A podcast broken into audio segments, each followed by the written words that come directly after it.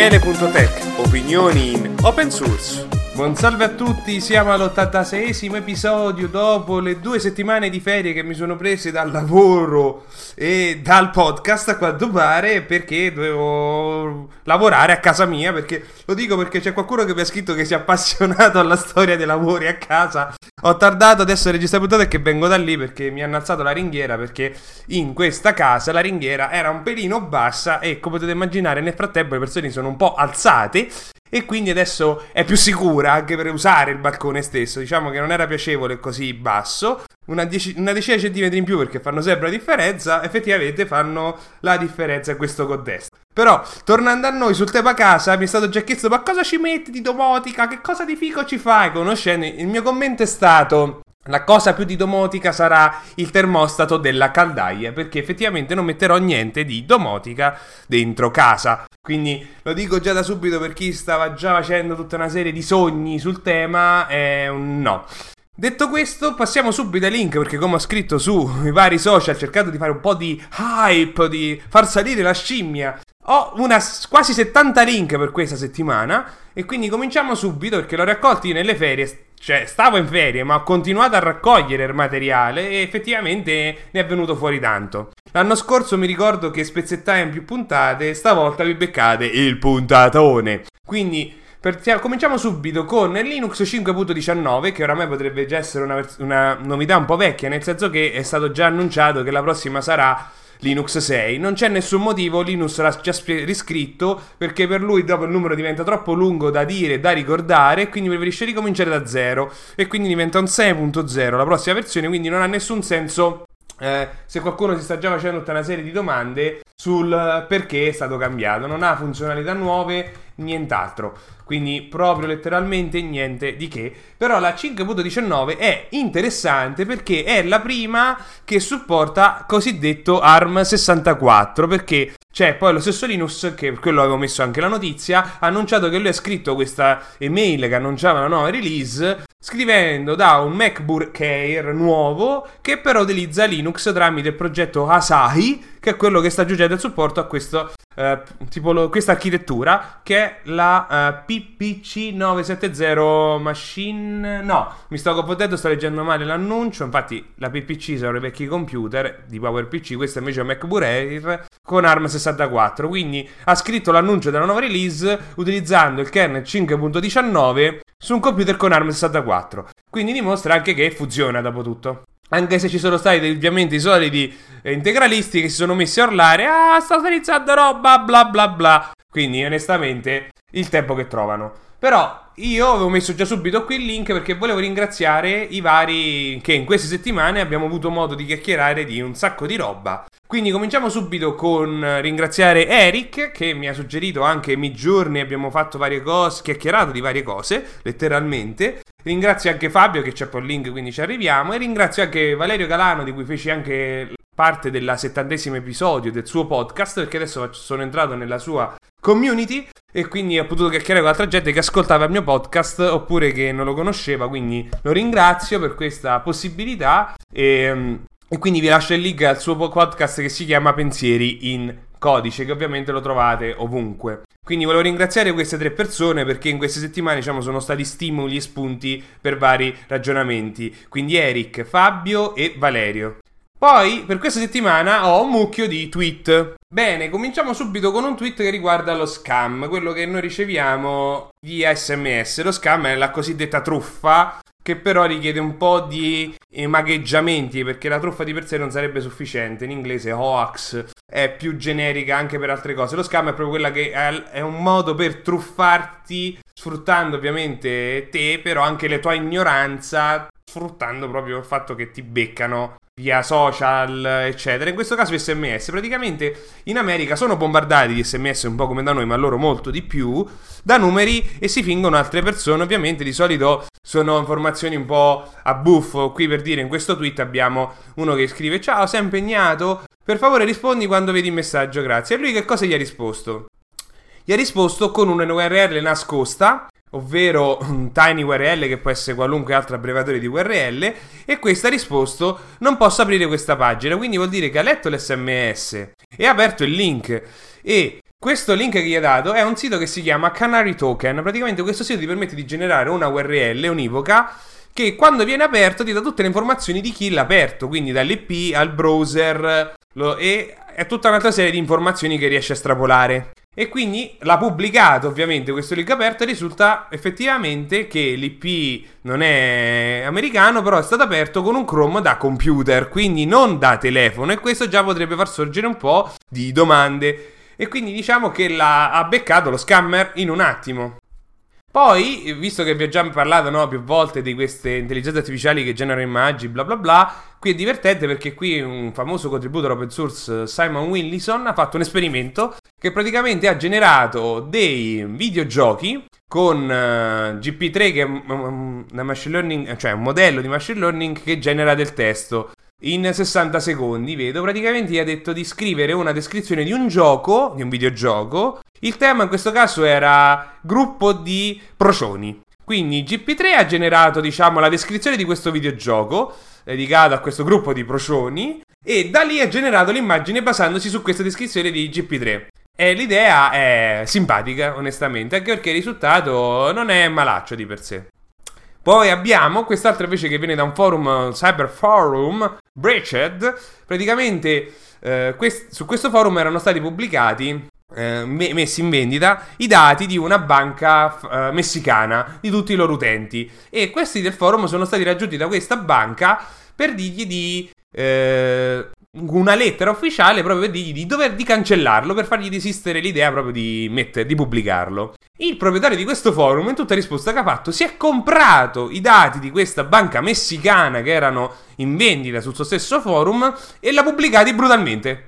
Tutti quanti. È proprio per dimostrare come è stata probabilmente gestita assolutamente male tutta questa pratica. Poi abbiamo invece un altro titolo che vi parla del non so quanti di voi si ricordano di Pegasus, che era questo famoso software israeliano utilizzato per spiare politici e tanta altra gente. Ebbene, sono state trapelate delle immagini di come era fatto questo software, una vecchia versione di questo software e pare che queste immagini siano di qualche presentazione di qualche commerciale e da queste immagini vediamo a parte l'interfaccia grafica eccetera che si vede che è un software per Windows Vediamo che ha tutto lo storico delle, delle varie telefonate e anche la registrazione di queste telefonate, quindi proprio di permetterle di recuperarle, di ascoltarle. E poi anche eh, la trascrizione di queste chiamate. Ovviamente questi screen sono vecchi, sono di roba del 2013 da quello che si può vedere, ma forniscono un, un esempio di come queste tecnologie che vengono utilizzate per queste cose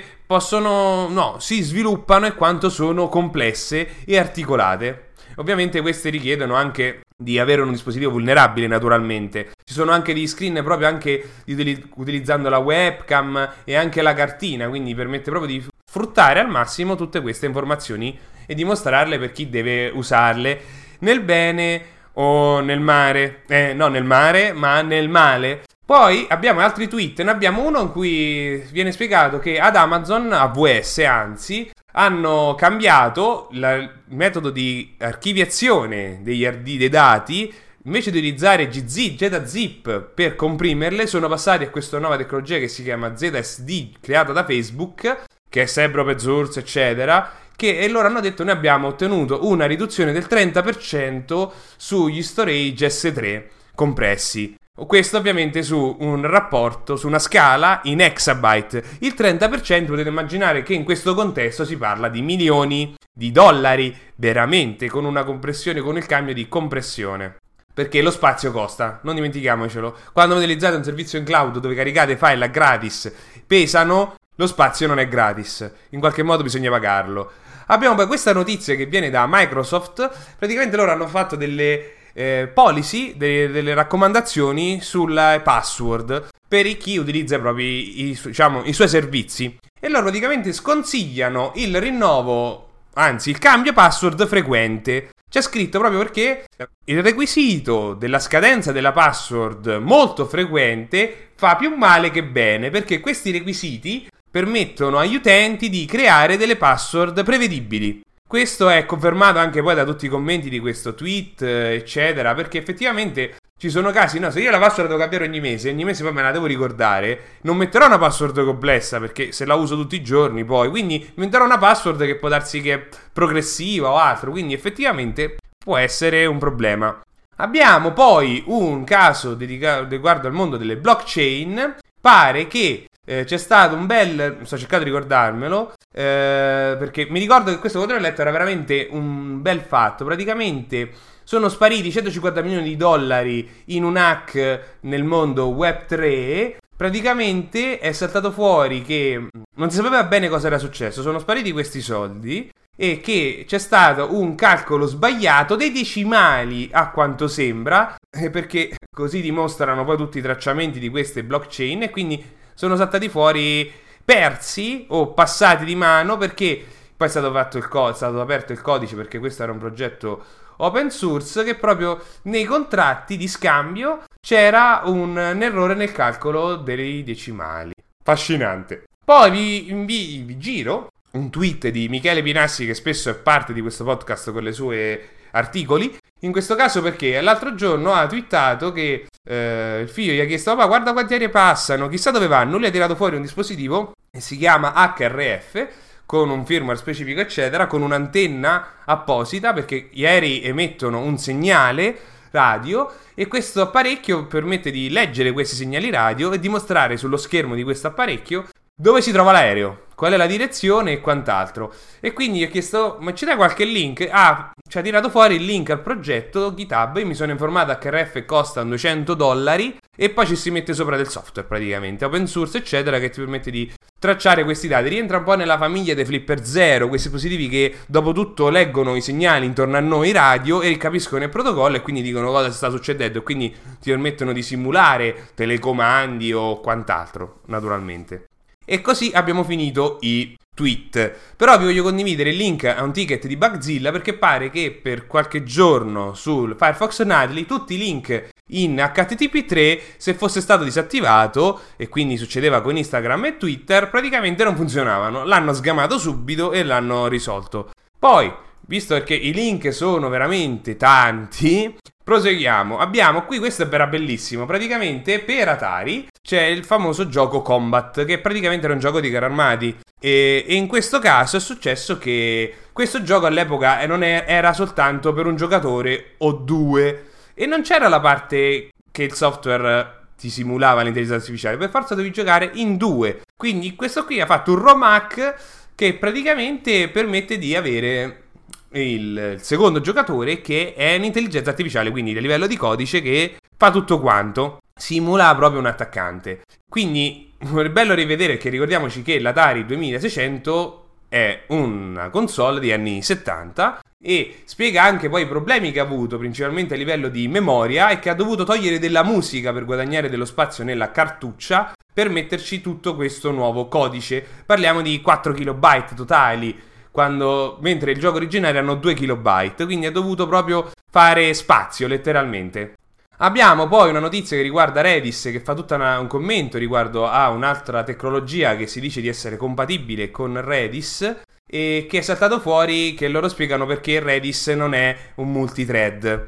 Praticamente Redis è una tecnologia monolitica, tu avvii il software e ti crea un'istanza, ma un'istanza sola o, o, un, o, un, eseguibile non può avere più di un'istanza di Redis perché è sviluppata in questo modo e quindi in questi casi si avviene più di un processo Redis per avere un'istanza, possiamo dire, in cloud che si affaccia sugli stessi dati, eccetera. E c'è tutto un articolone che va nei dettagli tecnici sul perché e che effettivamente scala uguale, perché noi dici, guarda, noi abbiamo fatto dei dati con dei cluster di dati di un certo spessore, non un sitarello piccolino, ma dati giganteschi. Quindi è interessante leggere proprio tutta la spiegazione. Però proseguo perché sennò la puntata diventa molto lunga, anche perché ci sono state delle battute sul fatto che io parli molto veloce e quindi c'è il rischio che non ve la potete godere a pieno. Tornando a noi perché mi sono arrivate delle mail mentre sto registrando, quindi vediamo di silenziare. Allora, abbiamo poi Uh, Android 13 pare che avrà una funzionalità che impedisce di poter tornare a una versione precedente. Loro, ovvero Google, ha detto che questa scelta è dovuta al fatto che il file di bootloader, quindi la parte di bootloader di Android 12, ha un problema di vulnerabilità. Però questo crea tutta un'altra serie di problematiche perché i telefoni si brigano e quindi non si accendano più letteralmente. Rimanendo nel mondo dei telefoni, c'è tutto rif- un articolo che spiega la peculiarità del ricaricare i dispositivi con USB-C. Perché io non lo pensavo che fosse, sai, USB attacco. USB è un protocollo che fa sia dati che corrente. Non ci fosse niente di nuovo. Invece esiste per USB-C vari protocolli per il caricamento proprio delle batterie. Alcuni sono proprietari, come nel caso della Apple, o altri no. E questo dipende da dispositivo a dispositivo quali supporta, perché in quel modo poi USB-C si comporta in modo diverso e anche l'alimentatore. Quindi c'è tutta una riflessione sulla peculiarità di USB-C, che ovviamente questa parte non la sapevo. C'è poi questo report che viene dal mondo Facebook, quindi Meta, che loro hanno licenziato 60 lavoratori, poi se legge l'articolo sono contractor, i contractor sono delle persone che vengono assunte per lavorare tot tempo su una cosa specifica, quindi niente che non sarebbe già successo, insomma, sono delle stesso persone esterne, quindi stanno lì come consulenti e cose del genere, però sono state licenziate casualmente, c'è stato utilizzato un algoritmo per licenziare. Lascia a voi tutti i commenti. Poi c'è questo articolo di Forbes, quindi per arrivare a Forbes è una cosa importante. Non so quanti di voi ci hanno fatto caso al famoso annuncio recente di Zuckerberg riguardo tutta quella parte di VR che ha presentato con un avatar che manco la Wii erano così brutti. Ma una cosa brutta, ma brutta e ci hanno speso i miliardi sopra, ma una cosa bruttissima. Infatti Forbes lo prende per il culo e gli dice non capisce Zuckerberg quanto sta facendo brutto questo metaverso lo promuove. Infatti, poi dopo è uscita una, una, notizia, una risposta di Zuckerberg che ha detto: Ci stiamo già lavorando per fare un'interfaccia, una grafica molto più bella. Perché sono dei pupazzi proprio. C'è una cosa orrenda. Il mio falegname con 30.000 lire lo faceva molto meglio. Abbiamo poi un'altra notizia che invece riguarda il mondo di Python, non è nuovo, ovvero dei pacchetti che sono hackerati per fare altre cose, in questo caso sono stati creati vari pacchetti su PyPy, però non sono stati hackerati, ma in realtà sfruttavano il cosiddetto typo squatting, ovvero sono stati creati dei pacchetti con dei nomi simili, che di solito sono dovuti a errori di battitura. In questo modo, se io provo a installare, che ne so, eh, invece di installare Firefox, scrivo Firefox, una cosa del genere, troverei un pacchetto e me lo installa. Quindi neanche ci avrei fatto caso ottenendo un errore. E questi pacchetti non sono altro che una copia dei software originali, però avevano dentro un soft del codice per fare degli attacchi DOS, quindi Daniel of Service, verso dei server Counter-Strike in Russia. Quindi qualche giocatore che ce l'avrà probabilmente avuto con qualcuno. Ecco. Poi c'è Quest'altra notizia invece che riguarda fatta dall'Ucraina in cui dicono che loro hanno buttato giù una rete di un milione di bot utilizzati per fare disinformazione e l'articolo spiega anche un po' come l'hanno sgamati e tutto il resto e ve lo consiglio veramente di recuperarlo perché ci sono vari dettagli anche su come loro possono permettersi di dire erano bot veramente. Quest'altra invece viene da Discord che spiegano come loro utilizzano i dischi per il salvataggio dati perché loro dicono noi facciamo un, bi- un bilione con la B, quindi non è un miliardo perché in inglese è billion, se non mi ricordo male, di messaggi al giorno. E quindi noi abbiamo un problema che noi dobbiamo salvarli e quindi dobbiamo anche essere sicuri che questi dati non si rovinino, ma dobbiamo essere anche veloci a scriverli e a leggerli. E quindi spiegano come loro riescono a farlo sfruttando dei server, anzi dei dischi che sono in rete e che sono strutturati in un certo modo, anche perché loro poi si appoggiano a Google Cloud, quindi chi utilizza Discord si appoggia anche a Google. Come riescono a farlo? È interessante giusto per avere un'idea su scale di questo tipo. C'è poi questo qui che invece viene da Reddit, praticamente spiegano come il software funzionava in Unione Sovietica. E vi ho messo il link a Reddit e non la notizia del, del, diciamo, della condivisione, perché c'era un commento interessantissimo che spiega come in Polonia si sgamava subito dove era il problema, nel senso che erano tutti software basati su te- o hardware su tecnologie americane, però quando l'errore usciva in inglese era qualcosa di basso livello e quindi dovevano vederlo. Quando era in russo dovevano un po', era qualcosa ancora di, diciamo, che qualche modifica del software americano, ma quando era in polacco era qualcosa ancora più sopra. Quindi c'erano questi errori in varie lingue quindi in base a quello loro riuscivano a capire anche dove avveniva un po' l'errore. E come cosa è molto divertente onestamente. Vi condivido poi un'infografica sempre da Reddit che spiega come i componenti dell'iPhone sono prodotti in varie parti del mondo. Si passa dalla Giappone, Cina, Stati Uniti e così via, in base a, a di cosa si tratta. Poi questo qui invece è girato parecchio, infatti gira- me lo giravano perché era una notizia che avrei voluta subito dire al podcast, ma stavo in ferie. E oramai l'hanno già spella spolpata. Praticamente è successo che c'è questo blog di Microsoft che io qualche volta ho menzionato, in cui praticamente raccontano le storie sullo sviluppo, i bug strani, eccetera, da quando esiste Windows, quindi 30 anni possiamo dire. E pare che ai tempi di Windows XP ci fosse un problema con una canzone di Janet Jackson che mandava in crash i portatili. Praticamente l'articolo spiega, poi è stata aperta anche una CVE per dire questa vulnerabilità. Praticamente questi hard disk giravano una certa frequenza. Questa canzone emetteva questa frequenza e i portatili avevano un filtro che permetteva loro di ignorare, diciamo, l'audio che usciva dal portatile di quelle frequenze, perché le casse non avrebbero trasmesso quella frequenza lì, l'avrebbero proprio silenziata. Però se un computer vicino trasmetteva questo brano, quel portatile andava in crash, perché ovviamente entrava questa frequenza da un altro computer, perché, quindi l'hard disk avrebbe avuto dei problemi e pam il portatile si sarebbe spento. C'è eh, quest'altra notizia invece che viene dal mondo GitLab che loro hanno detto che avrebbero eliminato i progetti diciamo abbandonati dagli sviluppatori da tot tempo e quindi la community è, si è ingacchiata come una iena perché loro hanno detto che lo spazio costa, quindi hanno deciso di spostare tutti i progetti che non sono attivi per, da tutta una serie di parametri su storage, quindi immagino server di un certo tipo, più lenti. Perché ricordiamoci, lo spazio costa. Poi c'è questa qui che invece, giusto per chiacchierare, è una tastiera con i tasti della lingua elfica del Signore degli Anelli. C'è anche la versione per la lingua dei nani. Poi c'è questa qui invece che riguarda Google Meet, che praticamente si sta splittando in due, si sta dividendo in due. Praticamente c'era Google Duo e Google Meet. Google Meet sta, uh, si sta assorbendo la versione di Google Duo e quindi per, sulle applicazioni adesso trovate Google Meet Original e la nuova versione.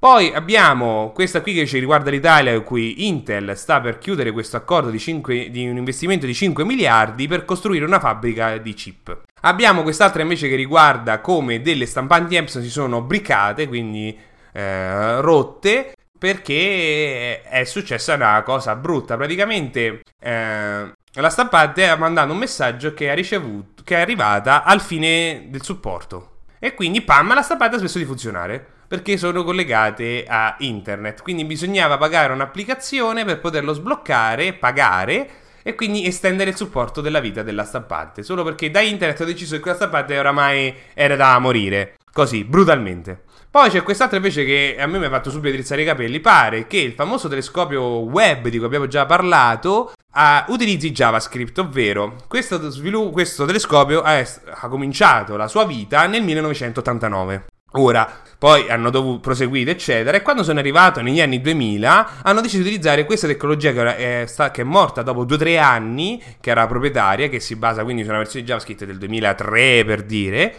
per, a livello di scripting. Quindi questo telescopio utilizza questo software che oramai non esiste più, tant'è che bisogna utilizzare l'Archive Foundation per tirarlo fuori.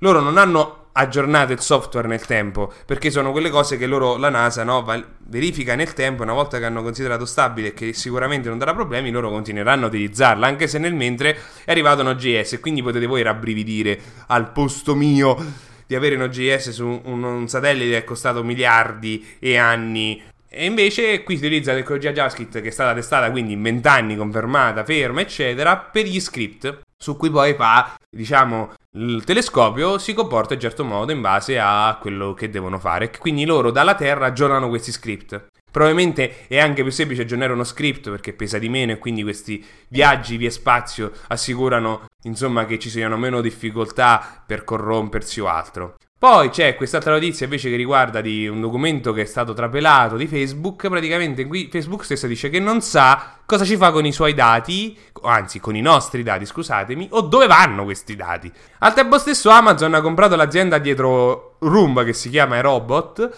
e quindi adesso Amazon, oltre a sapere quello che ci piace comprare, ora sa anche come è fatta il contenuto, anzi come è disposta la nostra casa, per dire, perché i Roomba mappano. Però quest'altra invece è divertentissima, ovvero degli hacker eh, hanno fatto un ragionamento, ci sono tantissimi satelliti intorno al pianeta che non sono più in uso. E se ne hackerassimo uno, ebbene, loro sono riusciti a, interve- a intercettare e dare dei comandi a un satellite che non era più in uso, quindi abbandonato, eccetera, e l'hanno utilizzato per trasmettere dei film. E l'articolo spiega anche come hanno fatto. Di base bisogna mandare un segnale radio più forte degli altri in modo tale che tu prendi il potere, perché queste tecnologie all'epoca, perché parliamo di, ovviamente di un satellite molto vecchio, non avevano dei sistemi di sicurezza e quindi qualunque segnale fosse arrivato in un certo modo avrebbero risposto. E quindi loro in questo modo hanno preso possesso di questo satellite. Quest'altra invece riguarda la notizia di inappbrowser.com, che oramai è roba, potremmo dire, già vecchia praticamente. Questa persona si è reso conto che i browser in app di applicazioni come TikTok e molte altre, quindi Instagram, Facebook e quant'altro, quando noi apriamo un sito internet iniettano del codice JavaScript che ovviamente ti traccia, eccetera. E quindi lui ha realizzato questo sito che ti permette di vedere, una volta aperto in base dall'applicativo, che cosa è stato iniettato in pagina. Lui fa tutta un'analisi sul mondo iOS e sulle differenze delle varie web view, quindi alcune sono blindate, non ci si può iniettare altro, oppure no. Perché ricordiamoci, par- io questa roba per me non è nuova perché io già divenni famoso su Hacker News un giorno perché trovai un bug nel browser in app di Facebook che permetteva di farlo crashare il browser in app. Parliamo di roba credo oramai di 4-5 anni fa. Il problema di questi browser in app è che non ci sono mo- possibilità di fare debug.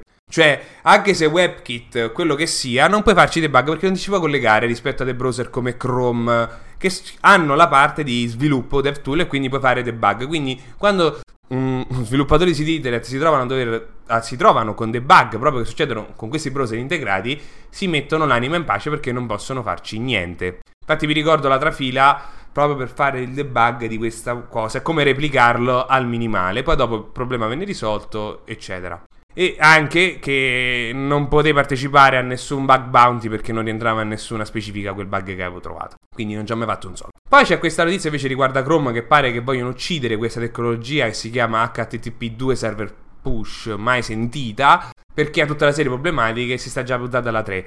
Però il fatto che è importante che Chrome la sta uccidendo la chiude perché dice che l'1% dei siti che hanno analizzato la utilizza però HTTP2 come HTTP3 è nata dentro Google ed è diventato uno standard. La stessa Google lo sta deprecando uccidendolo, anzi, però è uno standard che viene ucciso. Lo standard di solito sappiamo invece che in ambito internet durano decenni, questo è durato un paio di anni. Poi, quest'altra invece che viene dal blog Futuro Prossimo, che, è molto interessante, ci parla di come una cornea bioingegnerizzata può restituire la vista ai ciechi ipovedenti. Qui si parla di cornee basate di un maiale date a un umano e la cornea funziona e quindi hanno ripreso la vista. Poi quest'altra invece che riprende un po' quando vi ho parlato poco fa di questa cosa in Italia, ovvero della Intel che sta aprendo questa fabbrica, visto poi tutto il casino che è successo tra la Cina e Taiwan. Beh, pare che Taiwan da sola produca oltre il 50% di tutti i chip a livello mondiale e che abbia ovviamente tutta una serie di brevetti e che abbia quindi un potere enorme perché se Taiwan eh, dice no non potremmo ritrovarci a fare cellulari, computer o quant'altro perché se le tengono come cose per loro, tutta una serie di dettagli sulla costruzione eccetera, quindi dovrebbe fare un po' riflettere e l'articolo ovviamente fornisce maggiori spunti. Abbiamo un altro invece che riguarda cose completamente diverse, di come Airbnb ha abbracciato all'inizio React Native, però poi ha detto no. Praticamente Airbnb quando è nato era tutto React, la versione web, hanno detto perché non usiamo React Navi- Native creato da Facebook per farci il nostro applicativo web. Dopotutto sfruttiamo la stessa tecnologia, facciamo molto prima e così hanno fatto. Però poi hanno dovuto dire no perché ovviamente passava dentro a un browser e quindi era un problema loro perché volevano accedere a tutta una serie di API, quindi la geolocalizzazione e così via, anche dei rendering delle mappe decenti e performanti. Che questo mi ricorda molti problemi che ci furono con Firefox OS, che era tutto web all'epoca. Figuriamoci adesso da Airbnb. Poi quest'altra invece di RTD, se vado alla letta, mi stavo a dire, ma veramente? E poi ci ho ragionato un po' sopra, ha senso, ovvero, praticamente spiegano come si può sgamare un, un video deepfake chiedendo, cioè aspettando che si mette di profilo la persona. Ne abbiamo parlato, credo, molte puntate fa di come ci siano delle persone che facciano delle call per altri per essere assunti. E questo succede spesso nel mondo asiatico. Questo permetterebbe di sgamare le persone che stanno utilizzando deepfake per fingersi altre quindi basta chiedersi di mettersi di profilo. Infatti il video fa tutta una serie di esempi di questa persona che parla con dei volti di attori. Ed è anche spiegato perché. Perché spesso questi modelli sono allenati soltanto sul volto, non di profilo. E quindi col profilo sgam, diciamo, vanno un po' di matto perché non sanno co- cosa disegnare, stampare, eccetera. Perché non sono allenati per coprire anche questa parte qui. C'è un altro articolo, infatti, riapprofondisce tutta questa questione, questa internazionale sui condu- semiconduttori da parte di Taiwan, ma hanno già parlato. Abbiamo poi eh, quest'altro articolo che invece vi parla dei più grandi 5 data breach. Però a quanto pare adesso questo sito non esiste più. Quindi io il link ve lo lascio, tante volte forse ritorna. Perché volevo un attimo recuperarmi i più grandi data breach, ma non me lo ricordo onestamente. Poi c'è quest'altro invece che spiega come mai oramai um, Google è stata superata da me. No, uh, no, che sto dicendo? Microsoft è stata superata da Google come contributi open source. Allora, per anni Microsoft è stata tra i maggiori contributor. E questo si vedeva tramite GitHub per tutto quello che facevano i sviluppatori, per tutti i progetti che hai rilasciato, eccetera. Adesso Google lo ha superato. Questo si vede tramite gli utenti in base all'organizzazione che hanno su GitHub, per chi se lo domanda. Poi c'è tutto questo articolo che viene da GitLab che spiegano loro come so- hanno potuto cambiare tutta la loro tecnologia che era basata su un singolo database a più di uno. Ne abbiamo già parlato di tutto questo, però adesso hanno fatto uscire dettagli tecnici su come l'hanno studiata e migrata, perché parliamo di database molto grossi e di roba critica, non è che lo fai dall'oggi al domani. Abbiamo quest'altra notizia invece che riguarda Google che se la prende con Apple perché praticamente se tu mandi un messaggio ad Android a un dispositivo iPhone viene visualizzato in modo diverso e quanto pare brutto. Non avendo un dispositivo iPhone mi fido degli screen che vedo e praticamente questo perché Apple supporta un vecchio protocollo per gli scambi di messaggi e ne utilizza uh, SMS e ne utilizza un altro quando è da Apple a Apple. Quindi per chi non è Apple utilizza il vecchio protocollo SMS e per chi invece è um, Apple ce n'ha tutto uno suo, ecco. E quindi non, non sapevo che esistessero dei protocolli che si appoggiavano sopra SMS e a quanto pare servono per i caratteri Unicode di conseguenza gli emoji che io ovviamente, io ovviamente anzi io che riesco a usare poco e niente abbiamo poi questa notizia che pare che Microsoft Office comincerà a pubblicare da questo mese i simboli ora voi direte di che stiamo a parlare bene quando tu hai un applicativo che viene compilato, quindi software, eccetera, questo applicativo è un binario che viene eh, generato. Quindi ci sono a livello di sviluppo tutta una serie di dati che vengono generati in file cosiddetti di simboli che servono per fare il debug. Quando tu sviluppatore devi capire un binario come funziona e interfacciarlo poi con il tuo linguaggio di partenza.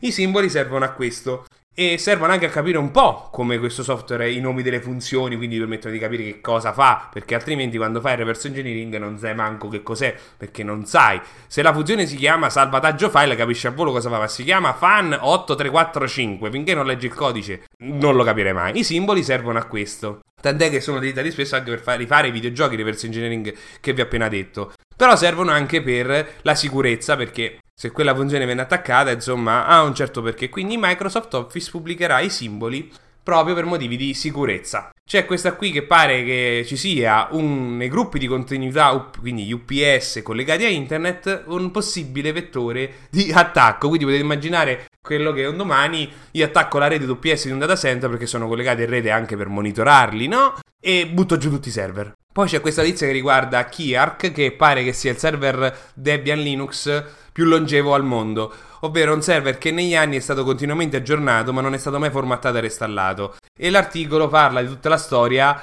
di come è partito e di quello che ha dovuto fare questo sviluppatore Debian, tra l'altro, per aggiornarlo nel tempo, i problemi che ha riscontrato e così via. E dice io l'ho aggiornata all'ultima versione di Debian, perché adesso era la versione 8, quindi ha dovuto fare il salto alla 10. Però qui parliamo di un software che no, di un, server, di un software, di un server che è stato messo su nel 93 e che poi è stato virtualizzato. Quindi è sempre la stessa stanza che è migrata da hardware vero a quello virtuale, però non è mai più stata reformattata e reinstallata.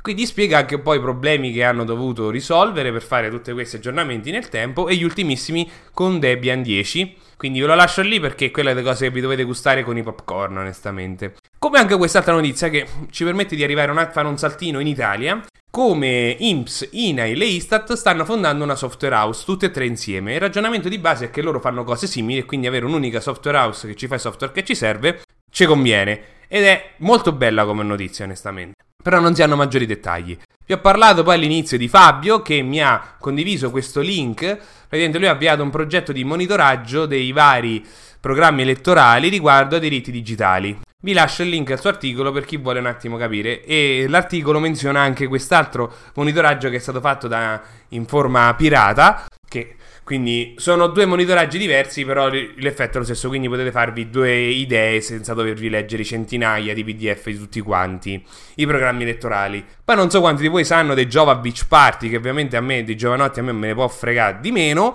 Però quello che ha fatto Giovanotti con tutti questi suoi party è che ha distrutto spiagge e quant'altro. Bene, questo articolo prende tutti i dati veri quanto ha pagato un comune, quanto c'è rientrato, perché i comuni hanno dato i permessi, perché lì non lo potevano fare, eccetera, per ogni caso. Ed è molto interessante perché li spolpa proprio tutti quanti.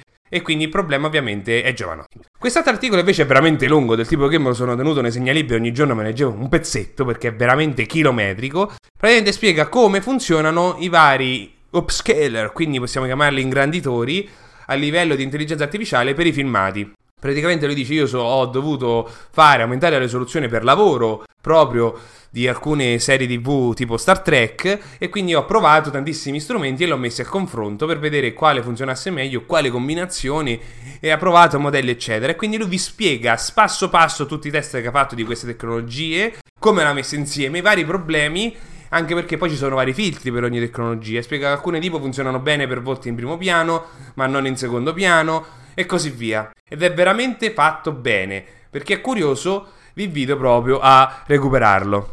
Poi quest'anno c'è stato il Make Contain Hikers in Olanda, che purtroppo io non ci sono andato, andai in quello del 2017, quindi mi girano. Oramai se ne parla fra 4 anni. E c'è questo badge, c'è ancora quello del 2017 qui, che è un dispositivo elettronico, tu ci puoi caricare il software, ogni anno lo fanno diverso. E hanno messo una challenge per una CTF. E praticamente dicevano di, tro- riuscire a fare un exploit eh, di, questo, di questo badge. E praticamente questo è un articolo che spiega come loro sono riusciti a fare un exploit del software e farci quindi su questi badge. Vi condivido invece un video italiano, che però è sottotitolato in inglese, di Piero Savastano, un amico, che lui è molto famoso su YouTube per tutti i suoi video divulgativi sul mondo del machine learning, dal codice, eccetera. Io feci anche un suo corso dal vivo per capire almeno di che cosa fu- sia machine learning ha fatto un video simpaticissimo in cui spiega come mai R, che è questo linguaggio di statistica ma anche di machine learning, gli ha rovinato la vita. È un, video ironico.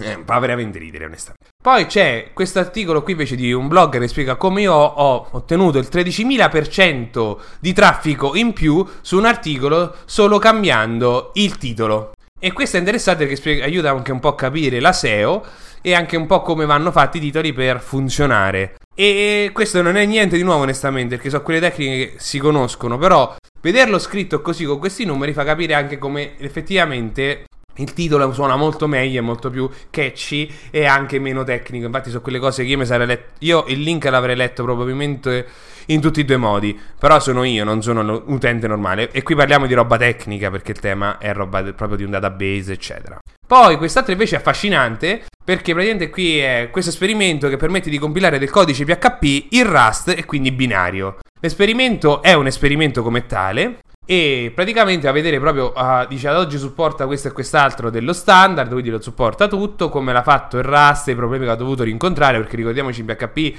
eh, il tipo di dati in una variabile può cambiare tra un'assegnazione e un'altra, mentre in Rust ovviamente tutto questo non c'è e quindi lui dice ha dovuto forzare tutto questo e è tutta un'altra serie di cose che ha dovuto fare. Il progetto di conseguenza è su GitHub, quindi potete recuperarlo e approfondirlo. Se non mi ricordo male, io me l'ero anche salvato proprio tra i preferiti perché è una di quelle cose che può darsi anche per quello che faccio io per lavoro, può essere utile perché io effettivamente ho dovuto fare dei script in PHP per cose che facevo prima rispetto a farle in Python. Spesso poi dipende anche da dove devi mettere questo, seguirlo questo binario, può darsi che non hai Python per dire.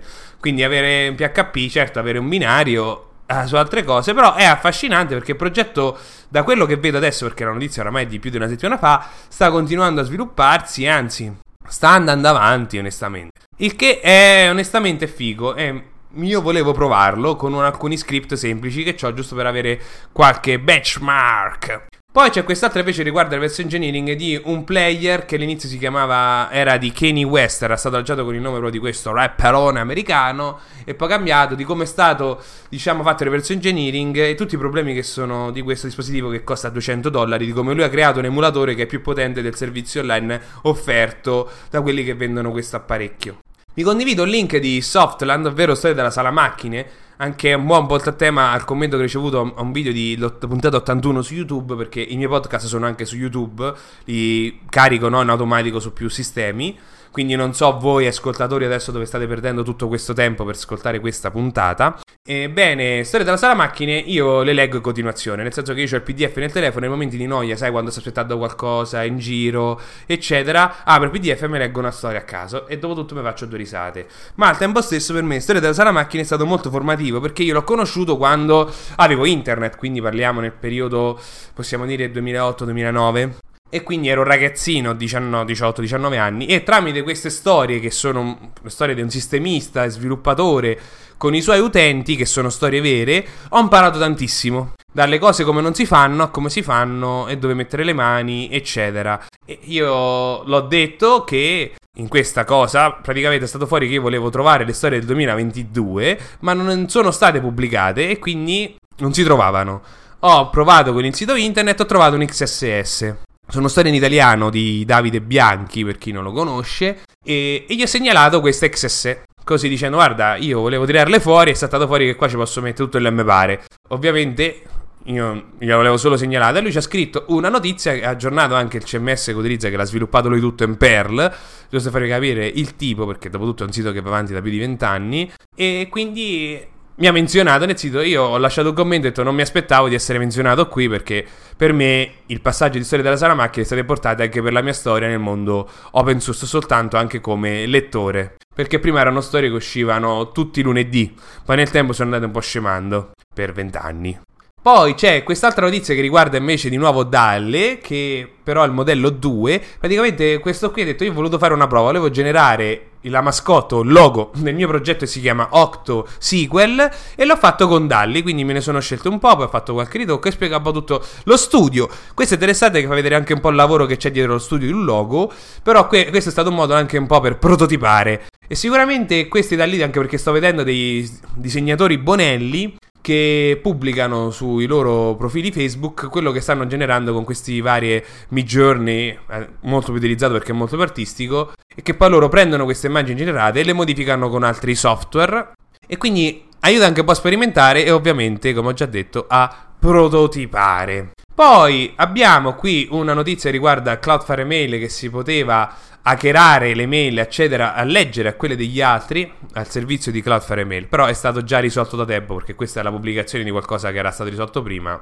ma pubblicato dopo. Poi c'è quest'altra qui notizia che praticamente non è una notizia, anzi, viene chiamata, vi leggo il titolo dell'articolo, Daniel of Wallet Attacks the New DOS. Praticamente l'articolo fa tutto riferimento ai servizi in cloud di come funzionano sul sistema pay as you go, ovvero paghi in base a quanto consumi. Il problema è che questi servizi non hanno un sistema per dire non continuare a pagare quando ha speso più di 3.000 dollari in un giorno, cose di questo tipo. E quindi diciamo che è un po' un modo anche per massacrare gli sviluppatori che se stai senza VS te la potrai uccidere perché ti metti tu un limite quanto stai spendendo, te lo massacro, te lo bombardo e dopo tu ti trovi con un mutuo da pagare perché in, eh, in, una settimana ti hanno bombardato il tuo sito. E fa anche un po' di esempi di altra gente in cui è successo più o meno la stessa cosa. E questa si può considerare una vulnerabilità? Eh. Poi abbiamo una notizia riguardo a... Apro il link mentre sto parlando in questa puntatona. Ah, è una riflessione sul nuovo linguaggio Carbon. Eh, tra Rust, C++ e Go che spiegano un po' le varie differenze la, sulla sicurezza dei dati in memoria di questi tre linguaggi. Questa roba per chi lavora con linguaggi compilati, quindi non approfondisco anche perché neanche riesco a capirci molto onestamente. Qui abbiamo poi, ritorniamo nel mondo GitHub in questo caso, c'è tutta una riflessione di come gli eventi sul mondo su GitHub, eventi intesi come quello che succede su GitHub si raddoppino più passa il tempo. Ovvero ci sono dei grafici di come in sei anni, ad esempio, si raggiungeva un milione di eventi, in due anni sono raggiunti due, in 15 tre e così via. Pare che ovviamente quindi questa curva esponenziale stia aumentando e questo è dovuto perché una buona parte sono di bot, ovvero action, le GitHub action eseguono degli eventi sulle, sull'istanza GitHub globale, possiamo dire. E questo sito fa tutta una riflessione in questo articolo di questi miliardi di eventi che che vengono eseguiti e già facendo un pronostico di quando verranno raggiunti 10 miliardi di eventi. Eventi possiamo considerarli come crea un nuovo ticket, rispondi a un ticket eh, e così via. Anche un commit, eccetera. Poi vi giro un po' di, di, progetti di GitHub. Abbiamo in questo caso un modello di machine learning Stable Diffusion si chiama. Che questo c'è una startup dietro, ma loro hanno rilasciato il progetto. Però il modello vero e proprio devi avere tutta una serie di requisiti, quello già generato. E dagli effetti che si hanno, non è tanto artistico quanto mi giorni, ma crea delle immagini reali con temi che non ha, non, di reale non c'hanno niente. Infatti, qui c'è l'orso astronauta, l'unicorno in un'isola, però creando delle foto realistiche e anche fatte veramente molto bene. È interessante questo caso perché è su GitHub, ma una delle peculiarità di questo è che può generare un'immagine basandosi su uno, su uno schizzo. Infatti qui c'è un'immagine fatta pare con Paint di, so, di alcune montagne con un fiume e c'è la versione generata da questo modello basandosi su quella immagine lì. Quindi riesce anche a capire queste cose. Poi c'è questa notizia invece che riguarda Copilot che pare che Copilot smetta di funzionare se ci sono dei termini che loro hanno messo sulla lista nera. In questo caso il termine gender. Perché gender, dopo tutto, vuol dire il sesso in inglese. Quindi se io devo fare un, un'anagrafica, devo poterla chiamare una variabile gender. Ebbene, quando su un file ci sta gender, pam, pare che non risponda più. Poi vi condivido un progettino che invece permette di generare uh, un applicativo da una ROM del Nest. Fica proprio un eseguibile con, quindi poi tu c'hai tutti i pulsanti eccetera per giocarci. Ovviamente questo applicativo è sia per Linux che per Windows perché è in Rust quindi se voi avete Super Mario e volete giocarci sul computer senza perdere tempo a configurare un emulatore, potete utilizzare questo strumento. Arrivandoci verso la fine, finalmente, io vedo qui la registrazione sono a 49, poi di solito quando pulisco si taglia un po'. E pulisco vuol dire che tolgo il silenzio, eh? non è che avvelocizzo, quella è tutta roba naturale. Poi c'è questa notizia che invece riguarda me, visto in conclusione. Abbiamo qui, eh, io ho pubblicato oramai la terza edizione del mio libro in revisione, ovvero c'è il ramo e la pull request su GitHub, sono in attesa di commenti. Cioè, se voi volete contribuire all'open source, io anni fa ho scritto un libro che si chiama Contribute to Open Source the Right Way, che è la mia esperienza scritta. Sono 115 pagine in inglese con foto e quant'altro di come spiego la mia esperienza, ma anche come farlo al meglio in base se sei un traduttore, uno sviluppatore, un community manager, perché io nel tempo ho coperto moltissimi ruoli e questa è la mia esperienza condensata anche sfruttando molte risorse via internet e libri che ho letto, eccetera. Quindi è un, art- un libro che oramai va avanti e ho scritto la terza edizione dopo due anni di silenzio dovuti anche un po' alla pandemia. E quindi io sono in attesa di qualche parere, anche per segnalare eventuali cose sgrammaticate o quant'altro, anche del, di quello che già c'è. Dalle mie stime la nuova versione avrà almeno una decina di pagine in più, questa volta mi sono dedicato un po' a parlare di più sul, sul fatto di, dei fondi e sul lavoro del maintainer di un progetto, ma anche c'è un capitolo sulla situazione italiana, che quindi se avete idea su qualcosa che mi sono scordato, ce l'aggiungo. E ovviamente chi contribuisce a questo lavoro di revisione, io poi lo menziono all'interno del libro tra i crediti. Anzi, mi sembra il minimo. Quindi, se volete dare una mano e capire come contribuire all'open source, potete già farlo leggendo un libro. Quindi, non è niente che richieda grandi conoscenze se non la lingua inglese, onestamente. Arrivando alla fine vi ricordo che ottobre sarà il Linux Day nazionale, ci sarà la versione online, è già stata aperta la call for paper, però ovviamente i vari Linux user group si stanno già organizzando per farlo dal vivo. Io a Rieti già mi sono attivato, ovviamente noi faremo la mattina e pomeriggio e io farò un talk sul Game Boy Advance dedicato all'hacking e come anche fare una ROM in Lua, di cui ho parlato credo appena prima poi della, delle ferie, perché la ROM è andata avanti e quindi voglio parlarvi anche di queste cose. Io farò quindi un talk su questo tema, proprio dedicato alla manipolazione della memoria dall'emulatore o altro per il Game Boy Advance e ho già applicato per la versione online, ma in ogni caso il mio talk verrebbe registrato. Quindi qualcuno potrebbe dire: che c'entra con l'open source o con Linux? Perché dopo tutto ci sono tecnologie open source per fare tutto questo, ma anche perché spiega come funzionano queste tecnologie di per sé. E ovviamente il mio punto di vista sarà anche di chi uno non è molto a livello assembly, cioè è pezzato per chi uno di programmazione ne capisce un po' e vuole magheggiare un pochetto. Quindi, per, prima di chiudere la puntata, vi ricordo il famoso link con le attività per contribuire all'open source, perché so che ci saranno dei nuovi ascoltatori, quindi non l'hanno mai saputo, ma da tempo sul sito linux.it, perché io sono nel direttivo di Italia Linux Society, c'è questa pagina oltre a To Do, che ci sono dei, ser- dei progetti a cui contribuire tramite delle app, ho creato la pagina attività, che sono dei progetti a cui contribuire in 5 minuti, senza grandi perdite di tempo, sia mobile che da desktop, da Wikipedia, OpenStreetMap, Mozilla, LibreOffice, eccetera, per contribuire a questi progetti.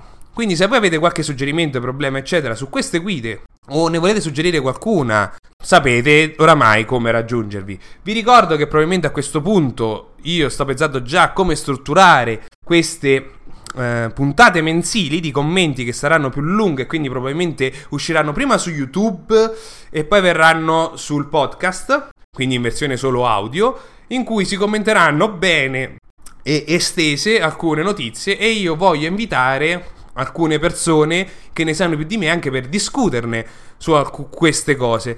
Probabilmente comincerò già con le persone che ho già menzionato all'inizio, ovvero Eric, Fabio e Valerio, perché mi sembra, dopo tutto c'è questo rapporto che mi sembra giusto anche portarlo in questo senso, però e lo dico così perché non gliel'ho detto in privato quando chiacchieriamo, glielo dico in podcast online, così non mi posso mangiare la parola, però sarà anche aperta a voi per dirmi vorrei che questa puntata di questo mese parlassi di questa notizia più nel dettaglio o queste notizie io poi le metto insieme e tramite i miei contatti eccetera potrei anche trovare delle persone che ne sanno anche più di me per svilupparle. E le faremo su YouTube non so se in diretta o meno dove le commentiamo e poi vi troverete quindi una puntata al mese del podcast. Ancora non so se sarà alternativa alla settimanale o meno questo dipende un po' da tutto anche quanto tempo ci vuole perché come ho sempre detto il podcast è fatto perché a me non deve prendere troppo tempo. Questa puntata è più lunga perché erano il doppio dei link di, se- di solito di una settimana, che sono di solito sui 34, quindi è un'eccezione. Poi ci sono ovviamente le puntate special, ovvero se qualcuno di voi vuole mandarmi un vocale in cui commenta notizie o presenta un progetto, io ve lo sparo brutalmente in puntata e la puntata si chiamerà special perché c'è l'intervento di qualcuno che oltre a me mette la sua bellissima voce, che sicuramente è più bella della mia, a disposizione di tutti per parlare di qualche altra cosa che forse io ne ho parlato anche poco, male o quello che sia. Quindi a questo punto io sono arrivato alla fine, forse già c'è la musichetta. Vi saluto e ci vediamo alla prossima settimana, oramai che siamo tornati in servizio. Ciao!